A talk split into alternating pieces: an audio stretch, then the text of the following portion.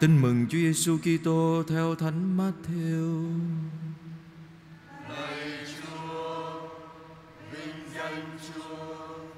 Khi ấy Đức Giêsu nói với các môn đệ rằng: Anh em hãy canh thức vì anh em không biết ngày nào Chúa của anh em sẽ đến.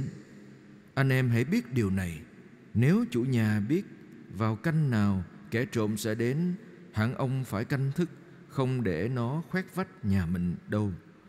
Cho nên anh em cũng vậy, anh em hãy sẵn sàng, vì chính giờ phút anh em không ngờ thì con người sẽ đến. Vậy thì ai là người đầy tớ trung tín và khôn ngoan mà ông chủ đã đặt lên coi sóc gia nhân để cấp phát lương thực cho họ đúng giờ đúng lúc. Phúc cho đầy tớ ấy nếu chủ về mà thấy anh ta đang làm như vậy. Thầy bỏ thật anh em, ông sẽ đặt anh ta lên coi sóc tất cả tài sản của mình. Nhưng nếu tên đầy tớ xấu xa ấy nghĩ bụng, còn lâu chủ ta mới về, thế rồi hắn bắt đầu đánh đập các đồng bạn và chè chén với những bọn say xưa. Chủ của tên đầy tớ ấy sẽ đến vào ngày hắn không chờ vào giờ hắn không biết. Và ông sẽ loại trừ hắn ra bắt chung số phận với những tên đạo đức giả. Ở đó người ta sẽ phải khóc lóc nghiến răng. Đó là lời chúa.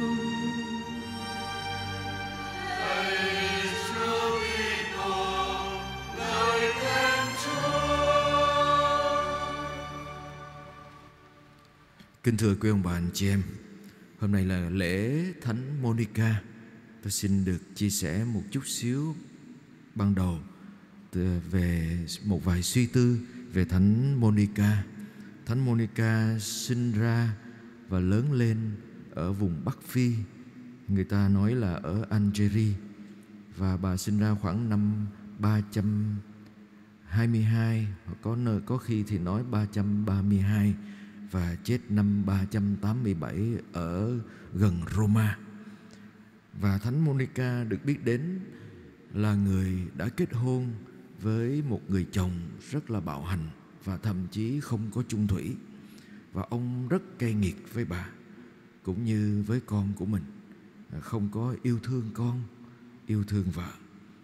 Tuy nhiên Thánh Monica cho dù đau khổ rất nhiều mà chồng mình cũng ngoại đạo nữa không cho con mình theo đạo cho dù Monica tìm mọi cách thuyết phục nhưng ông nhiều lần gây khó khăn cho cho bà và bà cũng có người mẹ chồng rất là khắc nghiệt. Rồi khi chồng chết, Augustino lại theo một cái giáo phái Manichaean. Manichaeism là một cái giáo phái chống lại đạo công giáo thời bấy giờ. Rồi từ đó làm cho Monica đau khổ rất nhiều. Bà luôn luôn đi theo con của mình. Đến một lúc, bà khóc rất nhiều và bà than với một đức giám mục rằng tôi đau khổ quá, không biết con tôi có mất linh hồn không? Và vị giám mục đó nói rằng, chúa sẽ không bao giờ bỏ rơi và không hành động trước một người mẹ có quá nhiều nước mắt vì con như thế. Và đúng vậy, thưa anh chị em, khi monica đi theo augustino sang Roma, Augustino lừa Monica đi trước để nghĩ rằng mẹ khỏi đi theo mình rồi cuối cùng Monica hụt chân con mình vẫn đi theo tới Roma. Rồi tới Roma thì biết con mình đã đi lên Milano rồi. Đi lên thành phố Milan rồi. Bà cũng đi theo. Và ở chính ở nơi Milan đó Monica đã gặp thánh Ambrose cũng là người đã hoán cải thánh Augustino. Và trong câu chuyện trong cuốn tự thuật uh, Confession của Thánh Augustino ông viết rất nhiều về chính mẹ mình đã giúp cho mình hoán cải như thế nào bằng chính đời sống cầu nguyện và kiên nhẫn yêu thương của mẹ. Anh chị em biết đó, ngày hôm nay rất nhiều bậc cha mẹ đau khổ vì con của mình. Chưa bao giờ các bậc cha mẹ lo âu vì con như thế vì khi thấy con mình xa đà vào chốn ăn chơi rồi xa đà vào uh, game vào mạng xã hội rồi bỏ cuộc sống mà đáng lý ra phải sống. Đặc biệt là bỏ cả đức tin. Do đó gương của thánh monica cũng là lời nhắc nhở cũng như là niềm hy vọng cho mỗi bậc cha mẹ đang đau khổ vì con của mình đặc biệt là những người mẹ. Tôi từng gặp rất nhiều người mẹ than phiền con không biết con con thế nào vì con con bỏ đạo con con không đi nhà thờ. Con con không theo chúa con đau khổ quá. Và thưa anh chị em có một cách duy nhất thôi và chúng ta tin và người đã làm được điều đó chính là thánh monica. Chúng ta cũng xin chúa thêm nghị lực cho những người mẹ đau khổ đó tiếp tục trong đau khổ nhưng trong niềm tin và phó thác và lời cầu nguyện Chúa sẽ hoán cải con của mình, người thân của mình. Bước sang bài tin mừng thưa anh chị em. Lời Chúa như nhắc chúng ta một lần nữa và cũng như là niềm an ủi trong chính mùa dịch này. Chúa nhắc, Chúa mời gọi chúng ta quay về một định luật duy nhất của cuộc sống. Đó là tất cả chúng ta sẽ gặp Chúa sớm hay muộn. Gặp Chúa ở đời này, gặp Chúa đến với chúng ta qua người thân, qua tất cả mọi sự kiện của cuộc sống và hơn thế nữa ở cuối của cuộc đời lúc chúng ta chết, chúng ta sẽ gặp Chúa. Vấn đề ở chỗ là chúng ta không biết mình chết lúc nào. Ai cũng biết là mình sẽ chết, nhưng không ai tin là mình sẽ chết. Đó là một câu nói của một người giáo sư nói với học trò của mình. Ai cũng biết là mình sẽ chết, nhưng không ai tin là mình sắp chết. Và giả sử như nếu Chúa nói với chúng ta Chúng ta còn một ngày nữa Còn hai ngày nữa hay còn năm ngày nữa để sống Chúng ta sẽ làm gì? Và hơn thế nữa nếu chúng ta được đặt ra ba câu hỏi Ba điều mà bạn sẽ hối tiếc, ân hận Bạn chưa làm hoặc đã không làm Khi bạn chết thì đó là gì? Nếu bạn phải chết lúc này Và nhiều khi chúng ta không bao giờ mường tượng được cái đó sẽ đến với chúng ta chúng ta thấy nó đến với người thân. Chúng ta thấy đến với người xung quanh. Chúng ta thấy một cái tai nạn bất chợt. Chúng ta đau xót. Chúng ta lo lắng. Và chúng ta thấy người chết vì bệnh covid. Chúng ta hoảng sợ. Nhưng chúng ta không bao giờ nghĩ rằng cái đó nó đến với mình hết. Và giả sử như nếu cái đó nó đến với mình thì sao? Thưa anh chị em, tôi ờ, thường đến sức dầu cho các bệnh nhân ung thư. Ung thư là một căn bệnh đến rất là bất thình lình anh chị em. Đang làm việc bình thường đang khỏe tự nhiên thấy nhức đầu. Đi khám không tìm ra bệnh cuối cùng đi chụp MRI thì phát hiện ra có khối u trong não.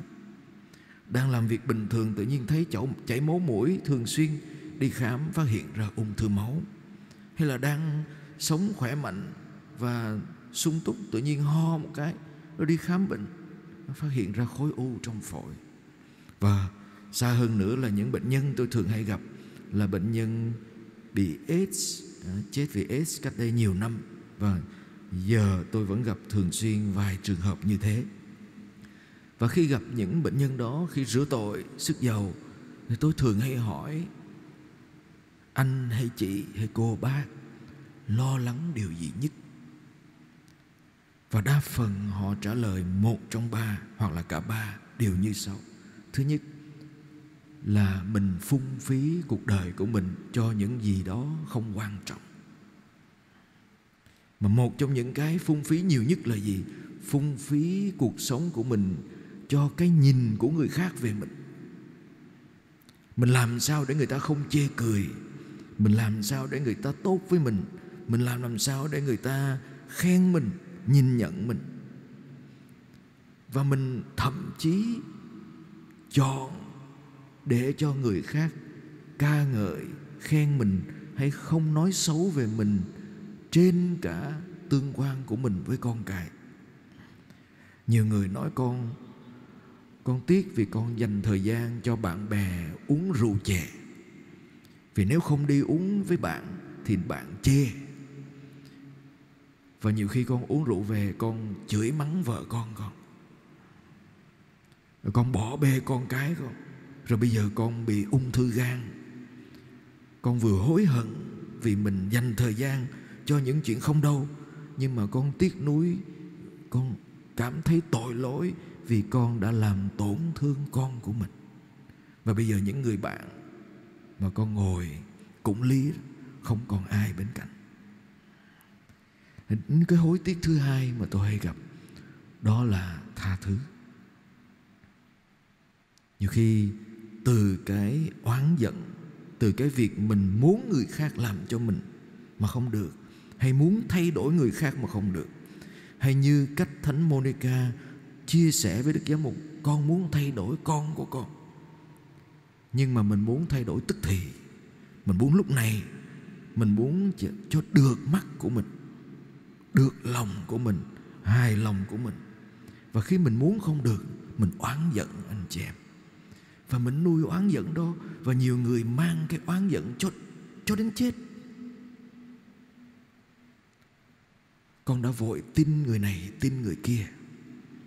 Con đã hy sinh rất nhiều cho người này, người kia, mà họ không làm cho con vui, không thay đổi theo ý con mỗi người chúng ta.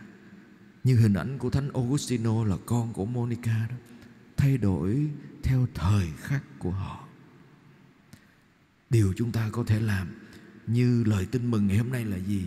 Làm hết bổn phận và trách nhiệm của mình. Và để việc còn lại cho Chúa. Tuy nhiên, một trong những bổn phận và trách nhiệm lớn nhất của mình mà mình phải làm đó anh chị em là tha thứ cho những người chưa thể làm tốt với mình theo ý mình trong lúc này. Và xa hơn nữa là tha thứ cho chính mình nữa. Nhiều khi mình mình tha thứ cho người khác thì dễ, mà mình cứ cứ không tha thứ cho chính mình mình bắt mình phải thế này thế kia tại sao tôi đã thế này, tại sao tôi đã thế kia mà điều đó không xảy ra mình không tha thứ cho mình. Và nếu như mà đến lúc mình gặp chúa là đấng tha thứ cho chúng ta, mà chúng ta không tha thứ cho mình, thì làm sao chúng ta sống với chúa? Là đấng tha thứ. Và hết, cuối cùng, không chỉ riêng vì tha thứ là điều tốt nhất mình nên làm lúc này là gì? Có cái lời nói tốt lành. Lời yêu thương, cử chỉ yêu thương, đáng lý ra mình phải làm lúc này mà mình chưa làm không?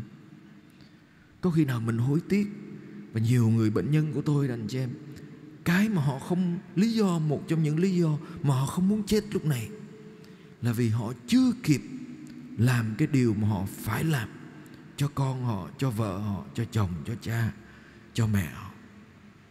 Làm điều tốt mà điều tốt đó không phải là vật chất, anh chị em. Nhiều khi chỉ cần một cú điện thoại. Nhiều khi chỉ là vài phút ở bên cạnh. Nhiều khi chỉ là một sự thăm viếng. Nhưng mà mình mãi mê.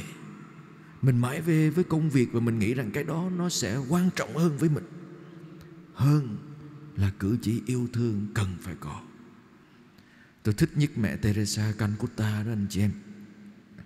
Khi tôi bước sang nhà nhà tổng quyền của mẹ Teresa nơi mẹ Teresa ở Calcutta ở đó.